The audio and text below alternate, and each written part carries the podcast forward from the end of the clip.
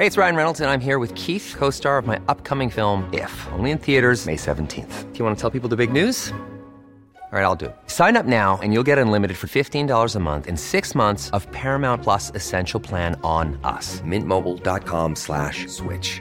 Upfront payment of $45 equivalent to $15 per month. Unlimited over 40 gigabytes per month. Face lower speeds. Videos at 480p. Active Mint customers by 531.24 get six months of Paramount Plus Essential Plan. Auto renews after six months. Offer ends May 31st, 2024. Separate Paramount Plus registration required. Terms and conditions apply if rated PG. Here's a cool fact. A crocodile can't stick out its tongue. Another cool fact you can get short term health insurance for a month or just under a year in some states. United Healthcare short term insurance plans are designed for people who are between jobs, coming off their parents' plan, or turning a side hustle into a full time gig. Underwritten by Golden Rule Insurance Company, they offer flexible, budget friendly coverage with access to a nationwide network of doctors and hospitals. Get more cool facts about United Healthcare short term plans at uh1.com. Hello and welcome to the Liz Earle Wellbeing Show. I'm Liz Earle and I will be speaking with leading experts and familiar faces from the world of well-being to bring you wellness wisdom you can trust. From fitness to gut health, mood to menopause, you will quickly learn how to spot a gem of wellness wisdom from a passing fad. And this week, I am so delighted to be joined in the studio by one of the world's most sought after makeup artists, Mary Greenwell. Mary has worked on some of the world's most memorable magazine covers and beautified famous faces, so many of them, including Linda Evangelista, Cindy Crawford, and of course, the late Princess Diana. Now, today, her celebrity clientele include Cate Blanchett, Jessica Chastain, Lily James, and Uma Thurman. And we've had a riveting, very candid conversation about her life journey so far, including finding herself in the United States at the age of 18 with just $18 to her name. She also shared how a chance encounter started her winning partnership with the amazing legendary hairdresser Sam McKnight. And she spilled the beans on how we might replicate a little of her makeup magic at home, including her personal thoughts on injectables and the rise of fillers. She is completely brilliant. I can't wait to see your comments on my Instagram. And don't forget that if you'd like to watch Mary and I chatting in action, you will find this interview on the Liz Earle Wellbeing YouTube channel. So without further ado, let's get into this week's episode.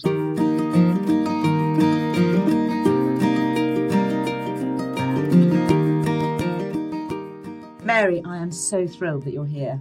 Thank you so much. I do feel like I'm in the BBC. It's really, really professional in here. Well, thank you so I mean, much. these microphones are heaven. It's all it's all happening. It is. And I am just so delighted to have you because I have obviously known you for a long time. We go back a long way. We do. kind of old school.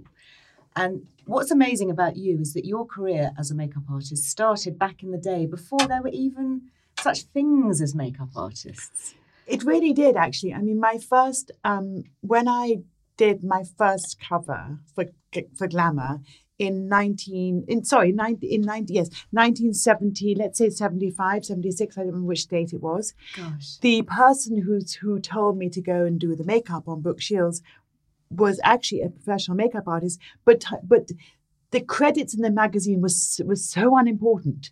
Right. She didn't care. That I said, Mary, Really? Mary, you go and do the makeup. You go and do the cover. Yes. And that You was go- that the first job that you had? Yeah, well, I went. I went to to New York to work with a company called Il Makiage, Mm. which was a very one. It still exists, but it was at the time. It was a very much actually Nars based his whole collection on that because it was such a wonderful, expansive line at the time, and no Right. one was doing it. Yeah. It was very much a professional makeup artist makeup line. So um, Fiorucci was opening up in LA in 1975. So my boyfriend at the time came into Joe Allen's where I was working and serving and seating people because I always used to drop food and forget orders to forget that. So I was very good at saying to um, you know, Paul Newman, "Hi, come in. You know, welcome. Sit down to your normal table every day." I was quite good at that. And Yes. getting drunk at the bar, bar with Jack Lemmon every afternoon after everyone gone, you know, back. To, How I mean, I had such fun. And so on, on a, yes, it was really fun. And then on one Sunday, the, my, this lovely man who I was going out with, who was opening up Fiorucci as this franchise in Los Angeles, in Beverly Hills, came in on Sunday and said, with his work partner, and said, "Why mm. hadn't we thought of you before? You'd be, you know, perfect to run the makeup counter." And I was 20, 23 or something. I said. I, I'd never worn makeup in my life. And I was like, are you kidding? This face has never worn makeup. so we kind of, they went, never mind, never mind, you know, would you like to do this? I said, well, of course. I mean, you know, I was such a lost, I was a really lost. How, how, how did you get to be in the States for, for the first place? Because Oh. where, where were you born and brought Oh, up? right. going So sorry. back? Yes, let's go way back. So I was brought up in Sussex, in, in England, in, Hmm. in in the, in the south, and my father was retiring from um, his international job, and at a very young age, and suggested that we went around the world with him, or have a coming out party because I was on the, at that cusp of either you had a coming out party or you didn't. It was like something you didn't have to do. And that was what, aged 18? That's aged eighteen. Hmm. So I quickly said, no, I'd much rather go around the, around the world with you. And my sister, who was incredibly different from me, said, oh, no, I'd much rather having a coming out party. And they literally tossed So she was a twin. My she, twin. She was your twin. Yes. So you had the choice. Lucky I won.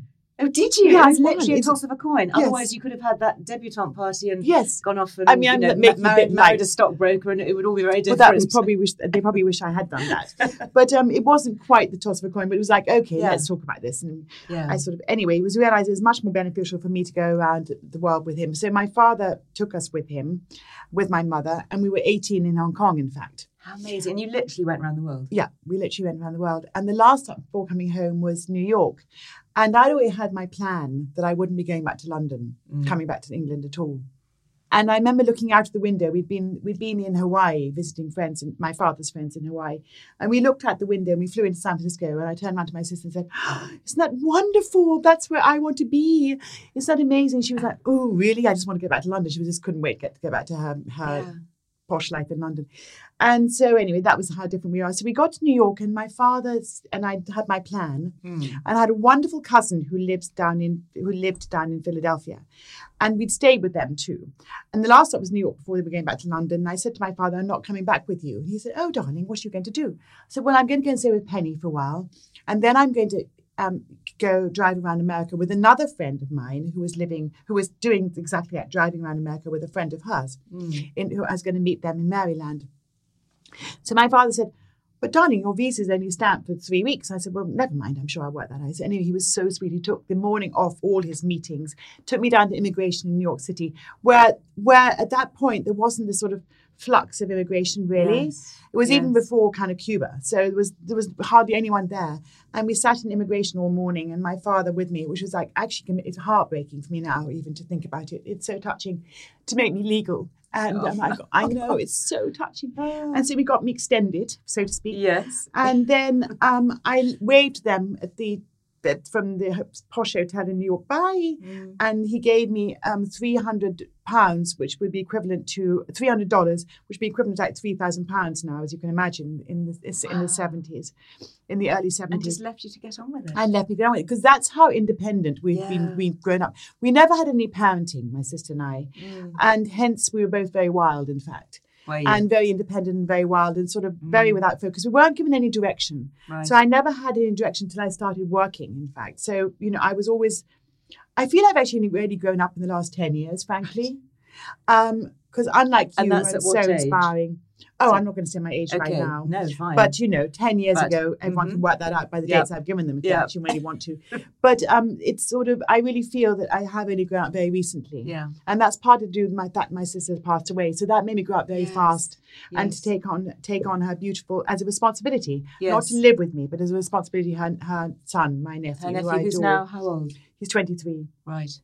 And so it was, you know, quite a challenge for him. She, Yeah. he, was- he was 16 when she passed away. So Gosh, it was a big challenge. But anyway, to go back to um, So my were in New York. selfish story, there I'm in New York. You so, got a pocket full of cash. And got a the cash then runs out. oh, you're so right. So anyway, So so, I, go, so I go down and, say, and I meet my friends. And then the girl in the back of the car with my friend, who I was, she was a friend, but not very, very close. We got on really, really badly. Oh, no, I thought you were going to say really well. No, no, I longed for her to actually hear this, so I can't remember her name. And so we got on really, really badly. And by the time we got to Chicago, I was sitting in the back of the car crying my eyes out. And anyway, that's so we got then we finally got to Denver, and we while we were in LA, we had lunch with my doctor's daughter, who was ten years older than me. She'd been living in LA about six years already, and she was um, a writer on the Herald Tri- Tribune, which um, Los Angeles Herald Tribune, which is the other newspaper from the Sunday from the Los Angeles Times. And so she was the, um, she wrote she, she critiqued movies and she interviewed celebrities. That's what she did, right? So she was my absolute contact in LA. So I called her up from no mobile phones, don't forget. No. I called her up in her office and said, Bridget, I'm really unhappy and I really want to come. I don't want to go home, I don't know what to do. And she was so amazing. She said, Listen, darling, give me one hour. I'm going to make a telephone call. Call me back in an hour and we'll have a plan. So um, that was that. So I called her back in an hour and she said, Right, darling, go to the MGM Grand Hotel and you have three nights free there and you could think about what to do. You can either go back to London or you can come and be with me in LA. I'm just giving you three nights to think about it. Good heavens. So off I went to the, I know, it was amazing. So I went to the M- MGM Grand Hotel, which, you know, at the time was a very grand hotel. It wasn't like a Four Seasons nowadays. We're talking about the 70s, but at the time it was the best hotel in Denver. And stay, went in with my little hippie beaver t-shirt and blah, blah, blah, and, and said, um, you know, I'm checking in. They went, well, who are you? I said, well, my name is Mary Greenwell. I've been there. And they looked at me and they looked at my t-shirt and they looked at the, my no luggage and they looked at uh-huh. everything about. Said, okay. They took me up to this incredible suite at the top of the hotel No. where yeah, where I had three nights to think about my future. And this girl who I couldn't go, she came up to the top of the hotel and said, "Oh, how lovely! Can we all stay here?" I said, "No, you mm. cannot. Out you go." So I was really, I said, "You can have a meal. I'll give you a meal because I got everything signed off, right?" So I gave them a meal, and that was the last I saw of them. Anyway, and so anyhow, am I sitting in the hotel feeling really quite sort of special, and thought, "Okay, how do I get to LA? I'm definitely going to go to LA." Mm. So I put a sign in the local eh, health food shop saying, "Need a trip to Los Angeles." You know, need can I? You know, what, You need a lift. Need a lift. So um, I got a telephone call, and this young man picked up and said, "You know, I'm going to LA. You know, can you drive?" And I went, "Yeah, I can drive." I went, great, great. Well, you can come with me then. So I said, well, I've got to meet you first. So suddenly, from like you know, a Yes. note in the health food shop, I'm now suddenly going. I've got This to meet you first, guy. right? So he said, "Okay, where shall I meet you?" He said, "Come and meet me. Can you come meet me in the restaurant in the MGM Grand?" He came along. He was really gorgeous. I can't remember his name because it's so long ago. And he arrived, and I was like, "Hi." He said, "Excuse me, why are you hitching to LA when you're staying here? And you're- you're, giving me lunch." I said, "It's just a whole story. We don't go into it." Anyway, so he said, Great, we'll leave at nine o'clock tomorrow morning, let's say. Mm. So I got in the back of the car, I got in the front of the car with him, and we immediately picked up two Jesus freaks in the back of his white VW van. And I thought, I am living my hippie dream. This This, is is, unbelievable. And also, he wanted to go via San Francisco rather than straight to LA. So I'm on my way to San Francisco in a white BMW with two, two Jesus freaks in the back and this divine sweet man. And then, you know, then about sort of halfway through the, because I don't know if you know, the drive from Den from Denver to San Francisco is one complete straight road Very straight road, isn't it? through the Yeah, desert. It's unbelievable. Anyway, That's quite a trip. it's quite a trip. So we we were, you know, you can do it in one day. It's not like you know. Mm. So anyway, so halfway through the day, he said, you know, I'm really tired. Can you take over, Mary? So no problem. I'd never driven on the wrong side of the road before. I'd never driven a great big. V, um, v, VW bus before, and I, I, I'd only just passed my test in England. Okay, right. so I only had my provisional license, which in the olden days was a little red book. I do remember this. Do you remember this? Yeah. So anyway, and we were driving along, and then suddenly we're like ding ding ding ding behind us. So I said, "What does that mean?" They said, "Pull over." I went, "Okay, pull over." And so the police were standing beside us by by, by the van, and um, and by the way, the, in the back of the van they were smoking spliff like it was Gangnam Style, but it was such a gentle time. No one, you know, it was like that's Right. how. It was so Yes. harmless, you know. No one Mhm. was like there was wasn't a, wasn't the aggression there is now. Mm. So the policeman came out of the van and said, hello. And I said, hi, is it, can we see your driver's license? So they, they'd obviously checked he was completely legal on their system. You know, Mm. the man that he was insured and registered and all of that. Yeah. Can we see your driver's license? So I showed them my little provisional license. And they said, oh, we'll be back. They came back and said, um, this is illegal. You know, this is a provisional license. I said, but it, I, I promise you, I passed my test in England. You know, said, well, I'm sorry, I'm sorry, I'm sorry, man, but you have to be. You, it was a Friday evening, I remember, Friday afternoon. I'm afraid you have to go. and, You know, we have to keep you behind here because you have to go and see the judge on Monday morning. What? So I was like, no. So I started to cry, pathetic little 18 year old crying with her English accent, crying my eyes out.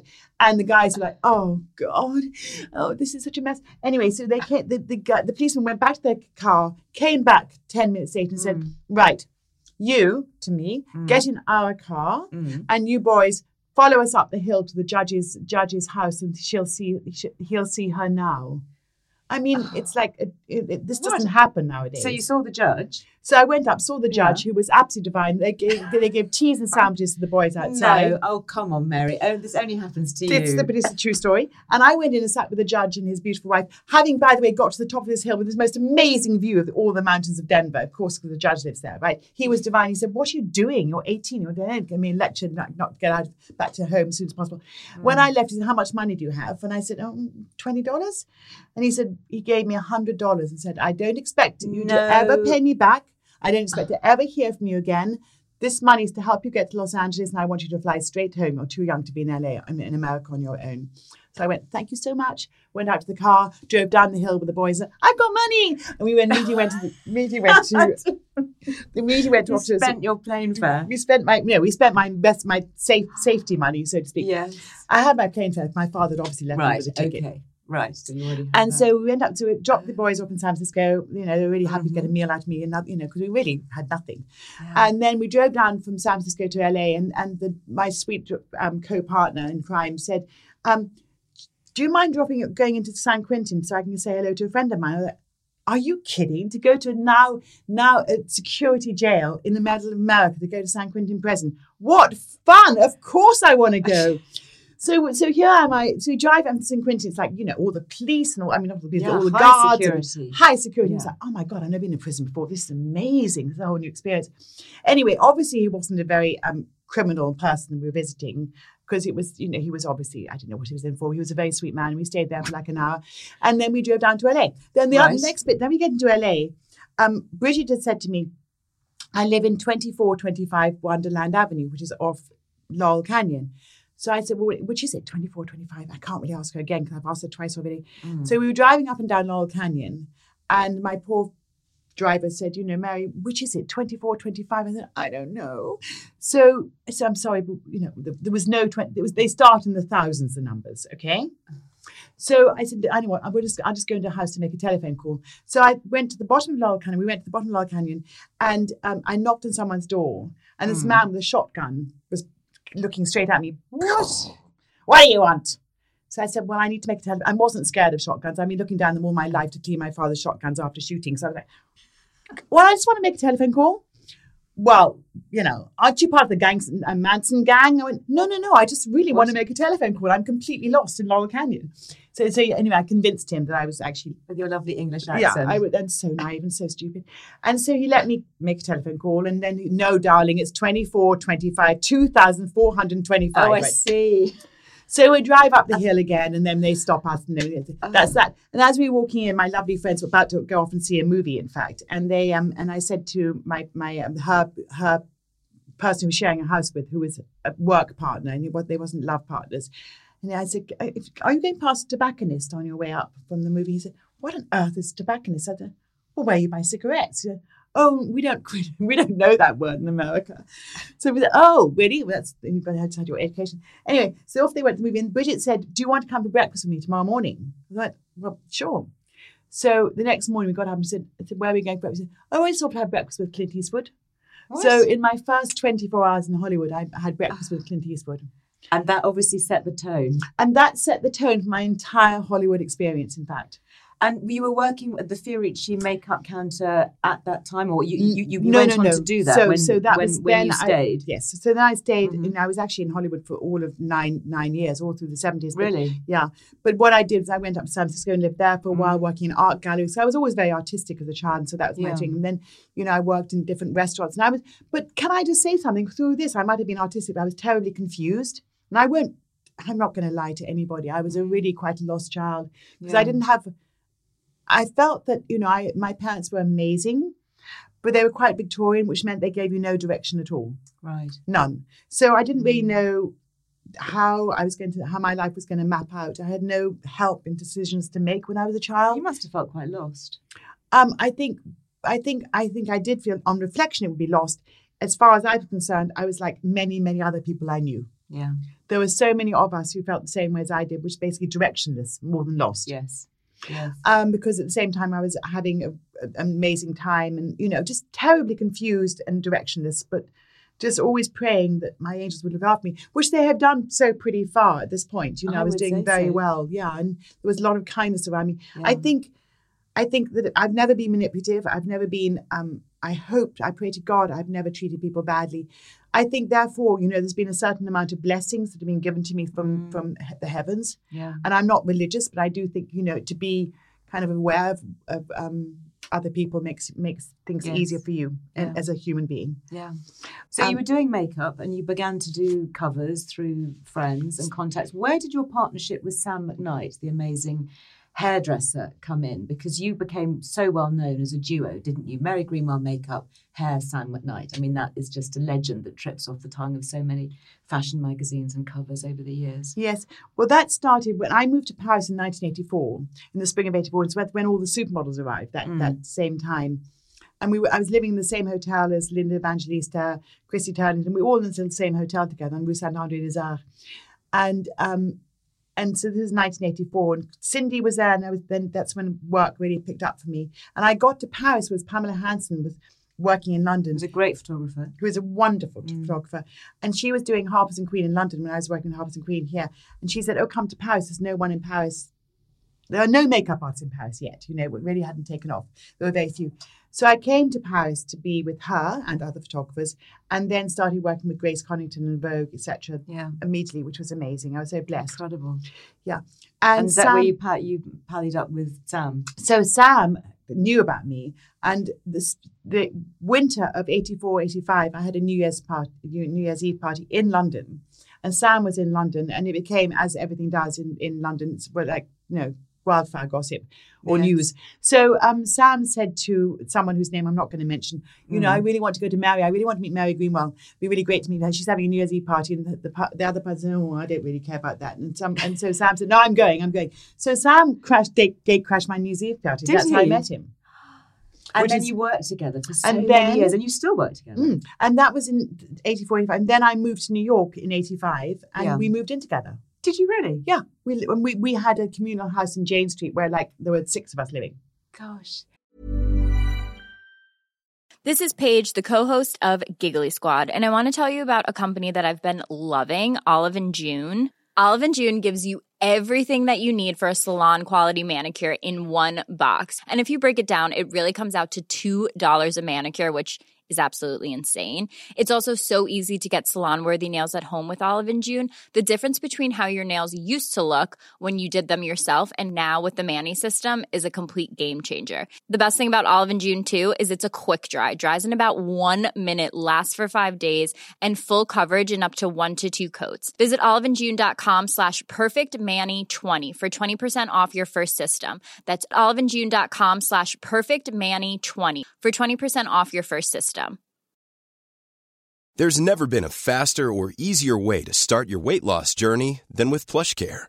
PlushCare accepts most insurance plans and gives you online access to board-certified physicians who can prescribe FDA-approved weight loss medications like Wegovy and Zepbound for those who qualify. Take charge of your health and speak with a board-certified physician about a weight loss plan that's right for you. Get started today at plushcare.com slash weight loss. That's plushcare.com slash weight loss. plushcare.com slash weight loss. Hey, it's Ryan Reynolds, and I'm here with Keith, co star of my upcoming film, If, only in theaters, May 17th. Do you want to tell people the big news?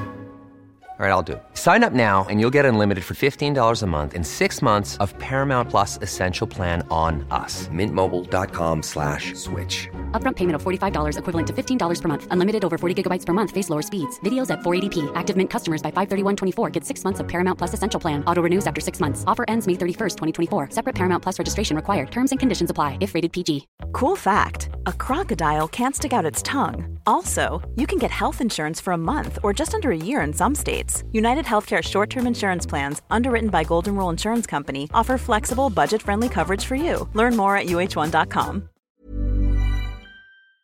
Yeah. And you have become so well known in, in I mean, you've gone down in sort of makeup artist legend for being so responsible for Princess Diana, the Princess of Wales, when she was alive, with creating her makeup look and the iconic covers, the Vogue magazine Yes. covers, together with Sam. Yes. How did that happen? How did you meet her and create that look? Um, that happened because one day Sam and I were given, you know, a call sheet to go to the studio to meet her with Patrick Demarchelier and, and, and, the lovely Anna Harvey, who is no longer with us. So Anna Harvey was at Vogue. Anna Harvey's And but she was also styling Princess Right. Diana at the time. Oh, was she? Yes, Mhm. and so she put this cover together for Vogue, Mhm. and Patrick was taking the pictures. So um, Sam and I were told to turn up that day, but just look present. We always look presentable, but Sam was told to wear a tie. Was he? Yeah, Can't imagine him. I don't think I've ever seen him in a tie. yeah, and so because of that, you know, he turned up in a tie, and Yes. um, I was wearing normal white shirt and trousers and whatever. And th- so then we weren't told who we weren't allowed to we weren't told who the the model was. Right. Model, sorry, Yes. the, whoever, the, this Yes. incredible person. And so when we walked, we were so used to working with models at the time, the, the celebrity world hadn't opened up yet at all. Right. And so in What Princess Diana, you know, we were told when we arrived that, you know, Mm. actually the person who you're making up today and looking after today is Princess Diana. But great, you know, Okay. Great. Super. Yeah. super, Yeah. fantastic. So she walked in and I curtsied and Sam bowed and that was it. Yes. And, then she was divine and she was so lovely, I can't tell you. You obviously had a great rapport because I think when you are applying your fingers to somebody's face, I Mm. mean, it's a very intimate moment, isn't it? Extremely. You're invading their space, literally. You really are actually. You're and really often a total stranger you've never met before. But Yeah, I mean, this happens, you know, when whenever you work with, especially not with so much with models because they're used to it. That's what they've been told to do, you know, from the age of 16, 17, 18, when they get into modeling, you know, you are there as literally a model. You know, Yeah, you will adapt, canvas. you will, yes, you Mm. will adapt, you will take, you know, take on the expression someone wants to, but you will not have an opinion of your own at all. yeah. But with celebrity, it's very different. You- They always have an opinion, and rightly so. Mm. And they also are much more where I have much more um I have enormous amount of respect for someone very, very young who's doing it as a career, but I have more respect for someone who's doing it sort of they have to do these pictures or they have to go onto the red carpet or they have to do this and the other. They they're established already in what they're doing. This is just a tag to what they normally do. Yeah. Yeah. So I have more respect for that kind of person in a sense. And I have no disrespect to models, but I have more, um, well, I guess I'm just a little bit um, considerate of what they might think of what I'm doing to them. Well, they're not being employed to create a look. They are themselves. Exactly. Aren't they? And they're you have to employing bring me out the best of to create themselves. Right. Yes. And they're employing me to create the look. Yeah. So if they don't like something, like, you know, if, you would never put a red mouth on someone if you knew they didn't like it. yes. You might ask them if they want a red mouth. You would never Mm. assume that Mm. someone can say, you know, it's as with someone of a model, you know, oh right, so let's do a beauty look of a red mouth and, and no makeup, and they kind of go, I know eye makeup, and they go, whatever. They're so beautiful. Also, they're so beautiful they can wear anything. Yes. But the more famous you become, Yeah. and the more established you become, the more sure you are about the looks that suit you, Mm, and the more you work with that when you're working as a makeup artist. and you don't want to be made into something else that you're not. Absolutely not. Mm. Nor do you want to be the one to do that, by the way. you know, to the risk of not ever being employed again. Right. So, you know, you want to always work with them and you work you really make Yeah. it work together. Because looking at your Instagram, which I adore, there's you're always working very much with actresses and you know, I mean, super famous names. But I see you more working with them perhaps than with the models. Um, I think I I did move my career more into celebrity. Yes, I did. Mm. Um, and you know, sometimes I miss working with these young girls that you can just basically do anything you want with them. Um, I miss sometimes that creativity, but I also really, really, really enjoy Yeah. working with these beautiful people who have so much to offer as human beings, as like you know, who are a little bit older, who Yeah. aren't any, no longer eighteen. They're sort of you know thirty or whatever. Well, Cate Blanchett, you do a lot. And Yes. you've been working with her for how long now? um, eighteen years, Long actually more twenty years. So, I mean, you must have more of a friendship there. I mean, you, I I, would I, like I, I know that you travel together and you Yeah. know, I, I see you all over the I world. would like to think so. I think we are friends, absolutely. You know, I, I would. I'm honoured to say that I think she's a friend. Yes, Yeah, and she has the most amazing skin. She really and I saw her on stage at the National, and she was. It was looked as though she'd been lit by light bulbs from inside. I mean, just luminescent. I know, and imagine that's just like her going on stage every single day. yes, But she is naturally. Um, I mean, she's so super clever. yeah, I was listening to her yesterday, um, talking about Stateless, which is her new TV series she's, Mm. she's just done down in Australia about um, about the refugees in Australia. And listening to her talking to in much the same sort of situation as this, but actually one cameraman and one, Mm. you know, what two mics, being so. I mean, so fluid and clever, and you know, just I mean, everything she said. There wasn't a stutter. There wasn't a, a, a misplaced word. yeah. There wasn't anything untowards about what she was saying. She was like right on everything. I mean, I know this is if this is rehearsed for Mm. her, but she is so brilliantly clever and so kind. Really. Mm. And that goodness just shows through. It does. She has so much time, like you do, Liz. Let me t- say, so much time for everybody, and for, you know her big family, like you, Yeah. and she has a lot of time for everybody and everything. Yeah. Brilliant. What's where is your career now? I mean, where do you see yourself going? Because you've obviously had so much experience over the years, and a lot of that you've worked with a lot of the names in the early days who've gone on to become big names. People like Charlotte Tilbury, for example, assisted my you. sister, my darling sister, I'm so proud of her. It's amazing, isn't it? To, you know, to, to see that. Where Mm. where are you? Where do you see your career now taking you? I'm well. I'm actually look, really excited about. it. I'm doing a project with One One Skin, which is a fantastic small skincare line, which is very high end and gorgeous. So I'm doing products with them, Yeah. and we're doing well, it's color. So of course they have all their gorgeous brands and you know different sections of their brand. But I'm coming in with color now, meaning foundations and concealers and a few other things to give it more of a color aspect. An extension of skincare. mhm. Do you think you'd ever do a range? Do you think we'd ever see a Mary Greenwell range, just as we've seen so many of the other makeup artists put their names on things? you know what? That's an open door. I mean, I can't say yes and I can't say no. I can't. Um, I don't know. I mean, I, I Maybe. I'm very happy with doing this project I'm doing right now. Yeah. So that's where my energy is going. Yeah. So by saying that you're, you know, that is something. It would be too soon to say I can't wait to do my own thing because I'm really excited about the project I'm doing. Yes. Um, you know, it would be sort of slightly, be slightly dishonest actually if I was doing something knowing I was going to go off and do something on my own later. Yeah. You know, Yeah, sure. I'm very much focused on this right now. Mm.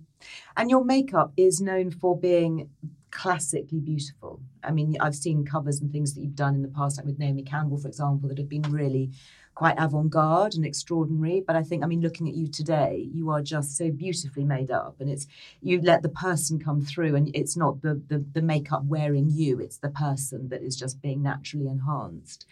Do you have you seen that as a trend more these days as as makeup changes? What sort of trends have you seen? I mean, I think that the um, I think that what the the Instagram is the biggest thing that happened to, to makeup, you know, and all these tutorials on Instagram are so amazing.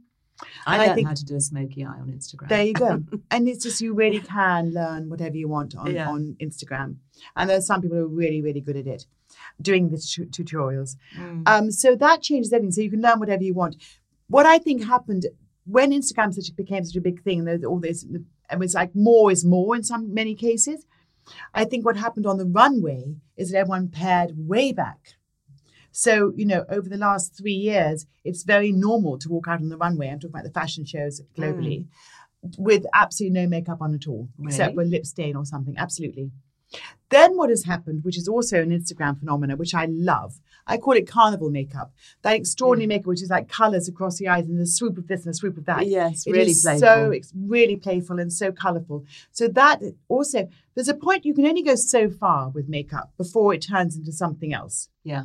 So yes, I think my strong point is hopefully, and I really love if that's what my reputation is, is to bring out the best in people.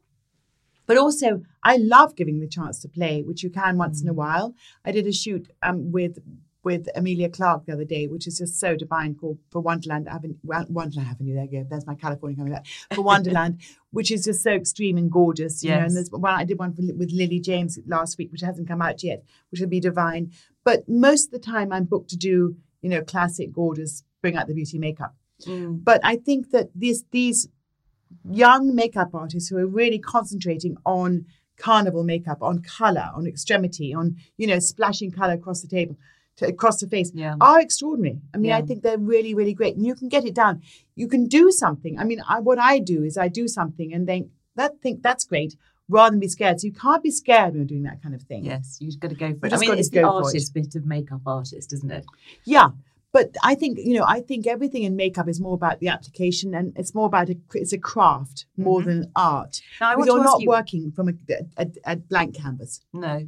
When you apply, because you talk about application, do you use fingers or brushes or sponges? What's I'm your view? much more of a finger person. Are you? I love I love my fingers. I love I mean I love my fingers and the way they feel on skin. yes. And brushes and things. Of course, you have to use brushes on eyes. Of course, you do. Mm. And you have to use. But I'm very I very love blending foundation in with the skin. with with fingers, yeah. the final blend, if you like, can be with a brush. Mm. But I think that now I've learned to do that, by the way. But before, I mean, I always used to use my fingers. But the thing is, Mm. you know, when you're doing red carpet makeup for, for, for Instagram, when you know that it's going to be Getty, Getty image, and then Yes. you download it on your own Instagram page the next day, Mm. Getty image is the cruelest camera of them all because Really? it's Why? a flash and there's no retouching. Right. So It's what you get there. is what you see. So when you look at the picture the next day and go, oh my goodness, and the only person who's going to notice all the flaws is yourself. Yeah. Okay? Everyone else will be going, wow, that makeup was fabulous. Going, yeah, it was great, wasn't it? You're thinking, If you know, only. if only, if only. Yeah. So we've all become our own worst. When anybody who does celebrity makeup has become their own worst critic. Okay, we are really good at analyzing everything we do. Mm-hmm. Yeah. So we've learned to really fine tune. So if you're sweet enough and kind enough to say, I'm, you know, I bring out the best in people, it's because I've really, really fine tuned that. Yeah. When you're doing when you're doing studio work, as in photography work, in the studio, there's a lot of retouching that goes on. Yeah. And I think before it's what's happened now. I think a lot of makeup artists want to move into celebrity because they see it more as a sort of um, what can how can I put it? It's like a sort of it's like the last seal of your oh, career. it's it's a real calling card. I mean, I remember having my photograph taken by Rankin, and he was renowned for major retouching.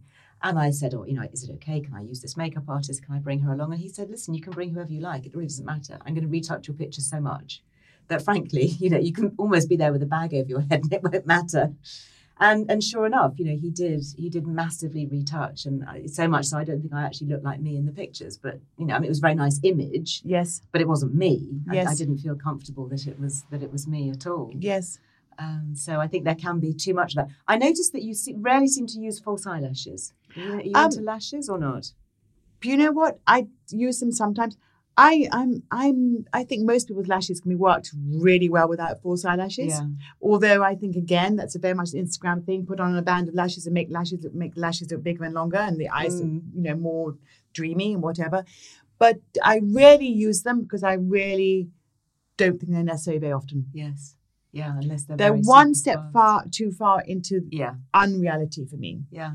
Yeah. Interesting. Um, and also, you know, lash extensions are so bad for your eyes. We all know that. I, I did have some uh, a while ago. It was when they first came out, and it resulted in all my eyelashes falling out, Yes, which was a shocker. it's a shocker. so you know, you think you're doing yourself a favor, you're so not. So Yeah. you know, I think maybe it's got better in the last few years. But when I had it done too, it was just like I Mm. ended up with no lashes. No, exactly. Has your own makeup adapted over the years? And are there sort of hints that you would give to older women as we age as to what perhaps to go for? Um, yeah, I think first of all, I think that we all need makeup as we get older, Mm-hmm. and there's no denying it. You know, I love people to wear no makeup. I wear no makeup. We all, we both wear no makeup on Yeah, holiday. for sure. And we've For seen each other with no makeup. Yes, but I think in London, yeah. first of all, it's a pollution barrier. Yeah, it is. It's very protective. right? Yeah. And secondly, I mean, why not put your best foot forward? Yeah. You know, it's simple as that. You know, do I really want people? Mm. Do I really want people to see me looking tired when I mm. know I can just put a bit of concealer on? And I won't look tired any longer. Yeah. It is. I mean, it's a lot about self esteem, I think, and that inner confidence. You catch a glimpse of yourself in the mirror and you feel slightly better. I mean, I don't think we should be slaves to it, but yes, I mean, you know. You, I mean, I'm, I'm going to say like. I'm going to say a lot. Better. Okay, well, you're Yeah. allowed to because you're a makeup artist. Yeah, I'm going to say it because. So anyway, but if you don't want to wear makeup, no problem. Yeah. But if you do, you know, I totally, totally am on your But side. should we be avoiding things like frosted shadows as we age? People say it falls into your wrinkles and Yeah, know, I mean, if you wear, you know, don't wear silver frost frosts maybe, but I mean, No. you know, I wear sort of bronze frosty eyeshadows every day, you know, and um, I don't agree with high glitter on anyone for the day, frankly. No. You know, I think, and you know, I think this basically wearing colours that suit you is really important. Yeah. There's no only one way to go, which is black mascara. Don't even bother with brown or brown, and what, why bother? I know back in the day, Princess Diana used to wear that bright blue mascara. She did, but that's- Presumably, you that's got her I- out of that. Yeah, I got it right for that. Did that she was the take much first thing I did. No, Is it really? yeah. the first thing. That's got to go, ma'am. Not even man. It's got to go. It's gotta go. No, she was, so of course, man. But we had a very, you know, she was very, very, very relaxed. And I think, you know, Yeah. the reason why we're there, t- she was doing a Vogue Vogue cover to sort of, Mm. to be exposed. And, you know, so she wanted to look her best according to what we were doing. So And then you carried on working with her. Mm, I did.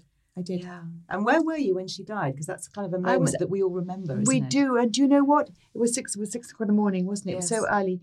And when we heard about it anyway. Yeah. And um, I remember I'd just woken up and I was in London. It was over the bank holiday. Mm, yes, it was. And and I was in London and I'd just woken up and I turned the news on and I was with someone at the time and we both went, Oh my goodness.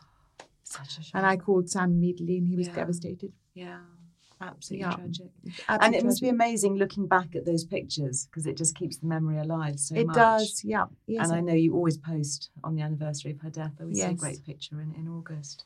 She's, you know, Yeah. it was um, she was a, extremely special. Mm, very beautiful. Looking ahead now, what sort of things are you most excited by? I think, you know, for me, looking at makeup, what I've noticed is the change in textures. Yes. Everything is much easier to use. Everything just glides onto the skin. Do you remember back in the day when it was all very cakey? I mean, this is the thing about makeup. The only thing, the only change that ever happens with makeup, because the colors are always going to be the same. The only thing that ever happen with makeup to improve it is the texture, Yeah. and this gets better and better and better. So That's much coming out of Japan. so much textures are amazing, aren't they? Amazing Korea and Japan. Yeah. But this is why people can go on doing new make- makeup lines and doing new things because, you know, the new the textures are so wonderful that Mm. if you're creating something new nowadays, that's fine because there'll be a different texture. Do you see? Yes. So um, that's the joy of it. And I think that I've always said this, and I couldn't agree with you more. The only new thing about makeup is the textures, Yes. and, is also therefore the pigments that go in the textures, Yes. of course, Yeah. So, and the know- look you get, what's achieved by it. and the brighter greens and the brighter blues, and Mm. you know, all but all those cream, you know, great big lovely cream products, so the blue, blue the cr- really thick creams, they've all been around forever. They, you know, Max Factor had the most extraordinary palette. Yes. I remember going to the Makeup Museum in Hollywood, the Hollywood Makeup Yes, Museum, that which was all Max founded. Factor. Amazing. Yeah. And the makeup that was used for the black and white movies when he first started to try and Yeah. give some kind of contouring and definition to faces. And presumably you're not into contouring. Well, I am This sometimes. Kardashian style Mm. No, I mean, I think first of all, I think Kim Kardashian is an inspiration to everybody. I mean, don't Yeah. don't don't think that I don't love her because I do. Yeah. I'm going to fall in. I'm just going to say it. I love her, and I love her makeup artist Mario. I adore him. Right, yes. I absolutely do. I think he's the sweetest, most wonderful, divine man. So, um, you know, her contour, she looks amazing, She does look phenomenal. and he can probably do her in his sleep. You know, I'm Mm. sure. You know, it's like Mm. that easy for the, the two of them together. You know, Yes. so such an incredible partnership. Um, and so contouring, it just went too far. Yeah. But it's pulling back. So everything goes so far, and then you pull back from it, don't you? Mm, Really? And I mm. think what's happened now, people are pulling back from that much contour. I do. Yes. But just adding a little bit. But we always have done. Yeah, why not? But we always, but we always did in this in the eighties. We did. You Mm. know, it's not a new thing. Contour isn't a new thing. What made it new was the fact that people went so far with it. Right. But shaping the face in any way was always part of the game. Yes. It was so just, you can use a, a darker brown, you know, under the, the cheekbone, is that? Or perhaps along the jawline? it's not a darker brown. It's more like a taupe.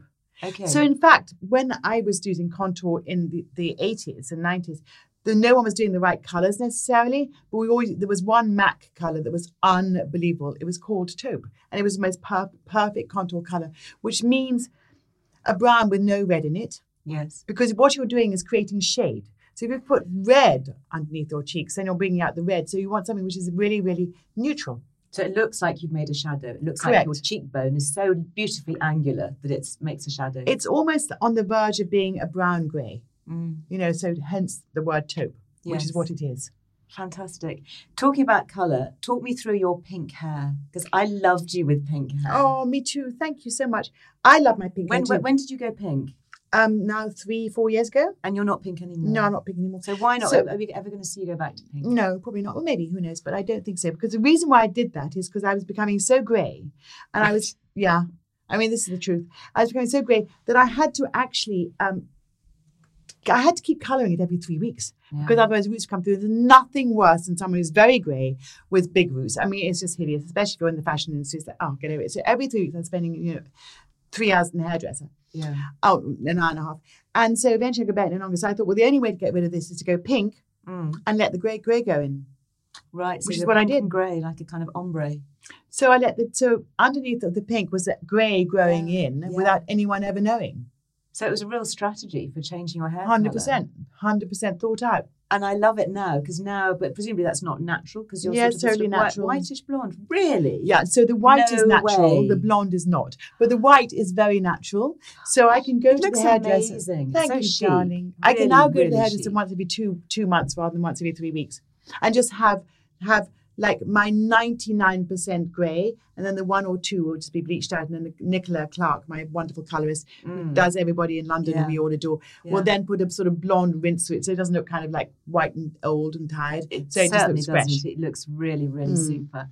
Yeah. Before we go, talk me through the average day in the life of Mary Greenwell. Um, the average day in life, well, it you an early riser? I'm very early riser. Are you? Yes, yes, I am. Um, I wake up between six. I wake up between five thirty and six thirty every day. You always have done? Um, yeah, when I'm working, you have to, Yeah. and when I'm not working, it's it's a habit. Yeah. And um, so yeah, between five thirty and six thirty. If I'm not working, and I really don't have to be anywhere until eleven o'clock, you know, I might sort of toss and turn in bed for like half an hour or something, or an hour maybe, but sort of dozing a bit, but not really. And then out of bed, and then um, and then always a bath in the morning. Really? Always, I love my bath in the morning. And um, Epsom salts in the bath every day. Fabulous. Lots of magnesium. lots of magnesium. Um, then and also like that's when the mask. So the bath is twenty minutes in the bath, right? So it's like the mask, the fa- the facial wash, the mask, the Clarisonic, which I adore. Yes. Do you like Clarisonic? Is that the radio frequency little gadget? yes, the one that's got a brush. It looks like a big Mm. toothbrush. Oh, I know. Yes, so you kind of toothbrush your face. You toothbrush your face. cleanser. hmm Marvelous. The cleanser. Very exfoliating. Absolutely, that's what I'm doing. So you do that in the bath? Mm-hmm. All happening Okay, I'm just bath. visioning this. Yeah, Yeah. so it's all BBC Radio Four is on. yes, always. Heaven, heaven, love. Um, I miss John Humphrys terribly. Yes. Do love John Um, never mind. And then um, Cla- Clarisonic mask, Mm-hmm. or probably maybe two masks. Maybe one that's going to be like, yeah, maybe maybe something that's going to be like fizz away and do something, and then something else is going to do something else. Daily?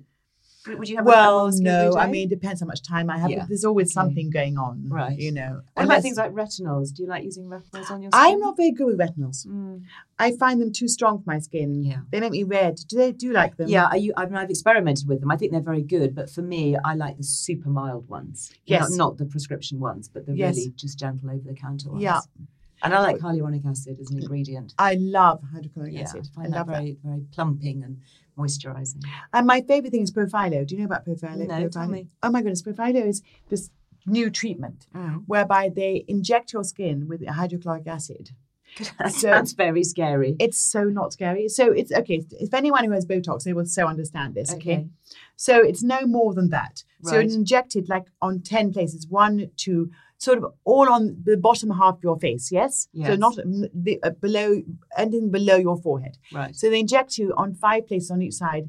Um, and then it's a little thing. And what will happen is we'll come up with a tiny little swelling where the product has gone into your skin.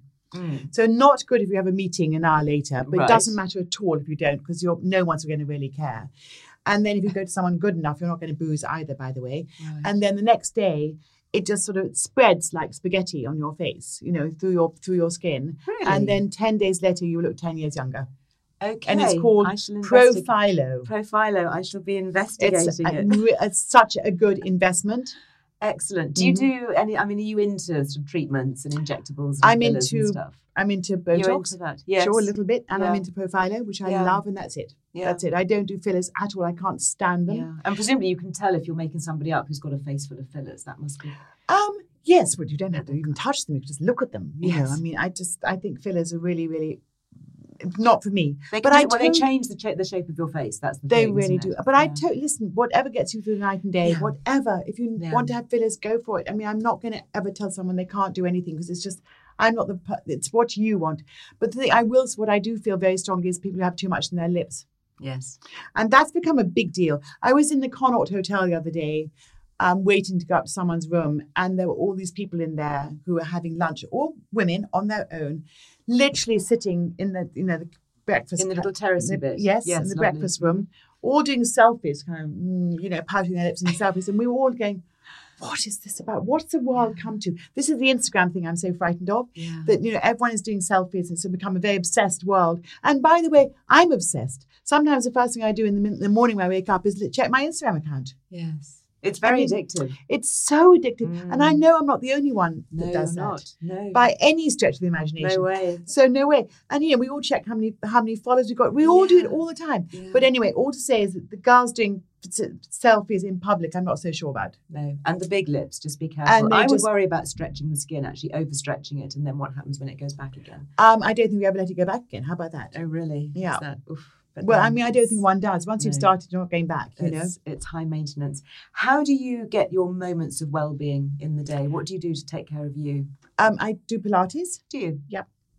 Um, I do Pilates. I do my well-being is I. I mean, I hang out with friends quite a lot. Yeah. Yeah, I, am I'm afraid I'm not very spiritual, unlike you. Well, I think you know we just find our own place, we find where we are. Yes, but um, hopefully I'll become more spiritual. You never know.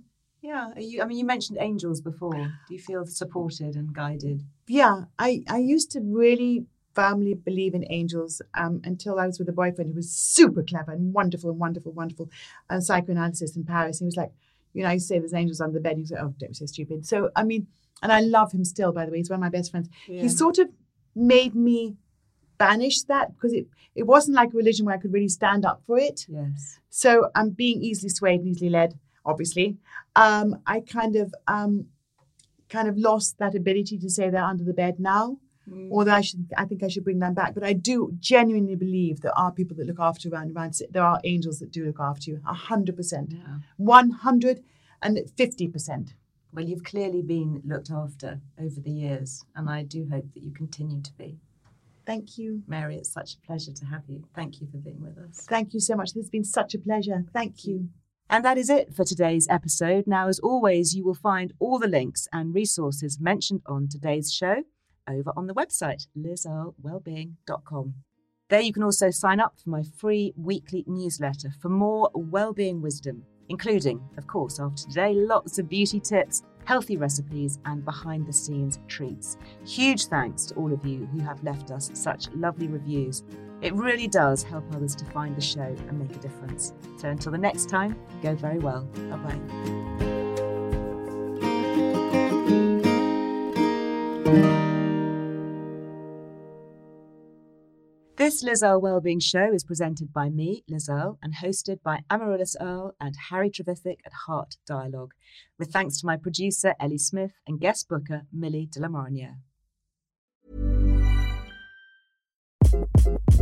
Hi, this is Craig Robinson from Ways to Win, and support for this podcast comes from Invesco QQQ. Invesco QQQ is proud to sponsor this episode and even prouder to provide access to innovation for the last 25 years. Basketball has had innovations over the years too. We're seeing the game played in new ways every day. Learn more at Invesco.com slash QQQ. Let's rethink possibility. Invesco Distributors, Inc. Hi, I'm Daniel, founder of Pretty Litter. Did you know cats tend to hide symptoms of sickness and pain? I learned this the hard way after losing my cat, Gingy. So I created Pretty Litter, a health monitoring litter that helps detect early signs of illness by changing colors, saving you money and potentially your cat's life. Pretty Litter is veterinarian developed, and it's the easiest way to keep tabs on your fur baby's health right at home. Go to prettylitter.com and use code ACAST for 20% off your first order and a free cat toy. Terms and conditions apply. See site for details.